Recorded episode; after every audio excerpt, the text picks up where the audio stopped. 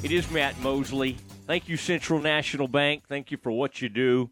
And uh, thank you for being one of the top commercial banks in the state of Texas and uh, just the uh, creme de la creme of, uh, of society and just uh, unbelievable um, uh, folks who have worked for this country for generations, both in Washington, D.C. and elsewhere uh, that families that own the bank. Unbelievable. Now, this guy also, creme de la creme, uh, all, a SMU graduate and a man who's getting ready to go on vacation. But Kevin, this is uh, Kevin Lonnquist joining us from Rivals.com. I mean, it's enough of a story for you that Baylor continues to do really well in recruiting. But lo and behold, last week, USC and UCLA up and leave the Pac 12, and we've been thrown into realignment chaos again. Now, story today out there, Dennis Dodd, that the Big 12 is talking to members of the Pac 12. Now, what, eh, Kevin, you always have great thoughts on these things. In, what does your gut tell you right now that the Big 12 will be willing to expand quickly or do you think they'll end up standing pat with the uh, new schools that will arrive in 2023? Well, I think what it'll de- depend on Matt is what kind of further discussions or reports kind of leak out during the course of the week. If it becomes more serious that these discussions have become more and more intense, uh, then yeah, I think you could see it. I mean, look, look at the way it, the, the Big 12 responded last year and the lessons that it took from the Texas and Oklahoma departures and how proactive they were. Because what Texas, we found out that Texas and Oklahoma were leaving right about late July of last year, and then the Big 12 had their four new members announced by what was it, middle of September or something like that? Does that sound about right? Early October or mm-hmm. whatever it was. I remember when you and I were at the presser when Bob Bowlesby and Mack Rhoades were there at Baylor talking about this. I want to say it was like late September. But having yeah. said all that, I think you could see a time frame like this. But let this week kind of flush out a little bit more in terms of what reports are out there. As for the schools, of course, you've got Arizona, Arizona State, uh, and then Washington, excuse me, uh, Colorado and Utah, which makes sense. Obviously, Colorado was a former Big 12 member, and you get the Denver market back potentially, and you have a chance to get into Phoenix and get those two Arizona schools out of there. Which, by the way, people might forget that Arizona and Arizona State were the last members of the uh, Pac-12 edition until uh, you had Col- until you had uh, Colorado and, jo- and uh, Utah join. But I think you, you start with those four, and you get from your regional base. Does it offer you a ton of markets? Not really. I think it would all depend on how much you want to approach Oregon and Washington in this. And if you do, and if it's, and I'm sure Oregon and Washington will kind of watch this from afar and say, they get these four, the Arizona schools, Utah, and Colorado, is that enough for us to want to make the move to join the Big 12, or do we want to wait and see if the Big 10 really wants to go after, let's just say for what it is, the Seattle and Portland markets, and then we'll go from there. I will say this. If we see great movement so that these talks are getting serious to the point where dates are being thrown out about, you know, their possible membership and all that sort of thing – I think the Pac-12 is cooked. And it's a shame because remember the Pac-12 had made the announcement last year that they were going to stand pat in their uh, the way they were looking at the conference and the future of it. And they had BYU sitting right there. And BYU has a tremendous history of playing all those Pac-12 schools, and that just made it an open season for the Big 12 to get them. And now that the, the I think BYU opens the door for for the Big 12 to go get these schools and try and bring them on board. Yeah, that's fascinating. BYU, uh, even though there's some hatred, that's the holy war between Utah and BYU. We know a lot of these schools. I mean, USC and UCLA in the end couldn't couldn't leave without each other, and they may love right. beating each other, but UT and OU are tied together. They knew they couldn't mm-hmm. do it without the other. And so, right. uh, in some ways, Utah and BYU, to a little bit of a lesser extent, you know, have a similar relationship. I, I really wish we could get the ACC has such a bad TV deal, and their grant mm-hmm. of rights are are so tough. but when you really think about it, those would be more attractive additions. If you're to, if this is going to turn into the Wild West, and suddenly the Big 12 has a little bit of leverage, I mean, I find it fascinating. We thought the Big 12 was dead, and then they add these four schools, and then now, um, I, I think. Um, I think they're in the third position. Don't you? I mean, would you agree with that? It's the uh, SEC, then the Big Ten, and now the Big Twelve. And I mean, it's just fascinating that they were sitting there looking like, were they even going to be able to make a conference uh, only mm-hmm. nine, ten months ago? And and now they're in the, I think, the third position.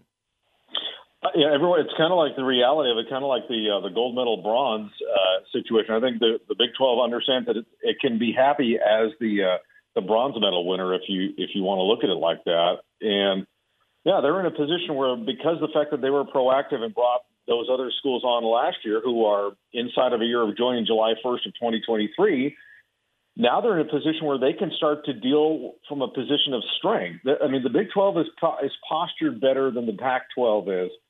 And, and look, Matt, every move that we've seen, whether you can even talk about Texas A&M and Missouri going back that far or Nebraska, what of all these conference realignments movements, what have they shown us?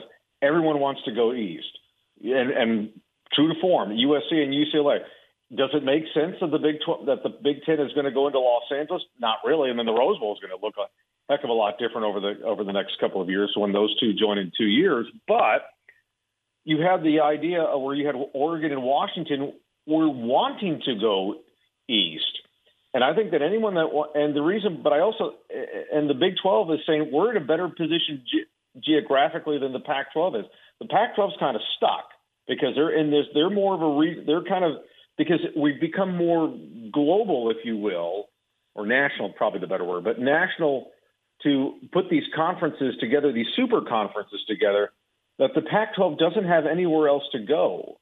And so, if the Pac-12 looks at their their expansion ideas as potentially like a San Diego State or Fresno State or something like that, that's not going to help their case. It'll just keep them parked on the West Coast without trying to expand themselves to the east. And the furthest east they could go is maybe like Colorado State or anything else, because that's but that's not going to be attractive enough for them to be a big player in future college athletics. I, I just have to laugh thinking about what you just said. It used to be enough for us, didn't it? It used to be like right. Arkansas was far the far you know the longest uh, trip, or going out to right. Lubbock or whatever. We used to love the regional aspect of college football, and now it's um, it's just I, I, love reading back over the history. You know, they they almost formed. And I'm sure you've read this story too. Back in the 19 what was this 60s or 70s 70s, they almost mm-hmm. did like an airplane conference, and, yeah. and like had like the service academies, and I mean it was it was really going to be interesting. And this predated the uh, uh, it was when the air travel started to get there, but it predated what became the Pac-12 it was whatever All the right. Pacific Coastal League was, and then it became the Pac 12. But they almost thought about doing something a little bit like this 40 or 50 years ago. Uh, because of travel and everything like this. I think what we've learned is, I mean, you know, people can say, oh, academics or this or that, but it's about maximizing your dollars. It's about right. getting the stability. And for, for a school like Texas, it's about the prestige. It it, mm-hmm. it, for a while it loved being the big fish in a small pond, and at some point, I just don't think it could live with that anymore. It, you know, it's like we we got to go. I, even though now, of course, they're going to be a big fish in a huge pond, you know, and so they will be a smaller fish by the very virtue of, of what this thing will look like. So I don't, you know, they they may live to regret it, but their egos won't because in their egos tell them we have to be the biggest, baddest in the land at all times. And that's mm-hmm. why they had to make this move, other than the money. And the money always, of course, drives everything. Well, the other thing I will say too is let's just go back to this, you know, where how this impacts Baylor because let's just say for the sake of discussion, you bring those four schools, the Arizona schools, Utah and Colorado. I don't think that impacts Baylor in its pursuit of trying to be one of the alpha programs in the conference. I mean, Utah probably could have make an argument because of what it's done in, over the years, of course, uh, that sort of thing, having some great success over uh, under Kyle Whittingham. But the Arizona schools have been okay, nothing extraordinary. Colorado's been down the last several years, minus a bowl game here and there. But I don't think it impacts Baylor in terms of what it wants to try and do and what it aspires to be. It strengthens it. I think what would also help is the fact that, you know, because of where the, Baylor is positioned geographically in this new conference, I think it absolutely strengthens them from that standpoint because they're kind of like, well, heart of Texas, but I mean they're right in the middle of how this new league could look. It already they already kind of look are looking at that right now. And so nothing changes as far as I'm concerned as how Baylor views itself getting these four teams if that these four schools if that's what happens.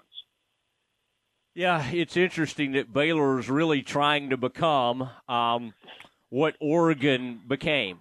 I mean, you know, mm-hmm. a team that's somewhat on the fringe, but that, that, that shows up at the big dance every now and then. And uh, great and example, yeah, yeah. So I and I even I, earlier I used that example, even thinking about the uniforms. Uh, Oregon mm-hmm. was the first to have the flashy, crazy, uh, fluorescent uniforms. Baylor went down that path. So I think I think mm. Oregon has always been a team that Baylor now maybe more during the Briles era. I don't quite think Aranda wakes up every day thinking about can we get some of these metallic helmets that pop a little bit more on TV. Uh, that doesn't really right. fit his persona as or much. Or the flat black helmets too. So, yeah, they don't. Yeah. I don't think they're thinking about that.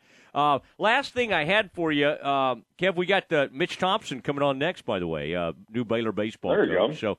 So, uh, but I I did want you to sound off on these last couple of recruits since we talked this uh, Robinson, Isaiah Robinson, Arlington Lamar. I loved what you wrote about him in the uh, the fact that he's a well-rounded guy, loves uh, theater, and and you mm-hmm. even mentioned Hooper Schaefer brought back some memories for me. I I used to stop by that building from time to time, not to uh, not to be in any plays. Our fraternity met over there, but it was uh, it, they brought back some good memories thinking about that. Uh, I understand, Kevin. Put this in perspective for me somebody suggested that this might have been one of the highest rated offensive linemen Baylor's ever landed. Does that is that an accurate statement? And I'm sure that's kind of hard to quantify, but is that oh, is that dude. somewhat accurate?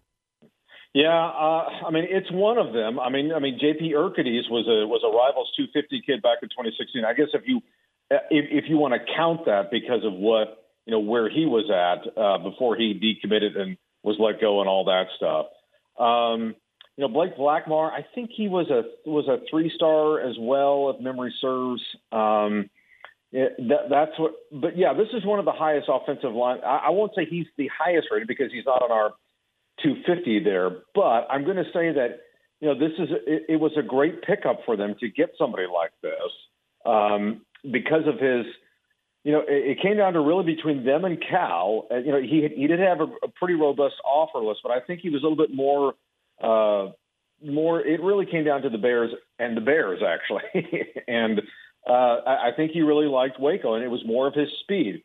By the way, before I get into that further, I was thinking of uh, trying to remember Spencer Drango was was rated higher way back in the day of 2011. Uh, just yeah. for perspective on that. Uh, but anyway, he's a great offensive he's a great offensive tackle. I think Baylor feels really good about the way this all came down, and I think what spear what spurred it for him uh, for Isaiah Robinson was when he visited at that visited with the theater arts program, met with a couple of the professors, talked about what his opportunities would be there.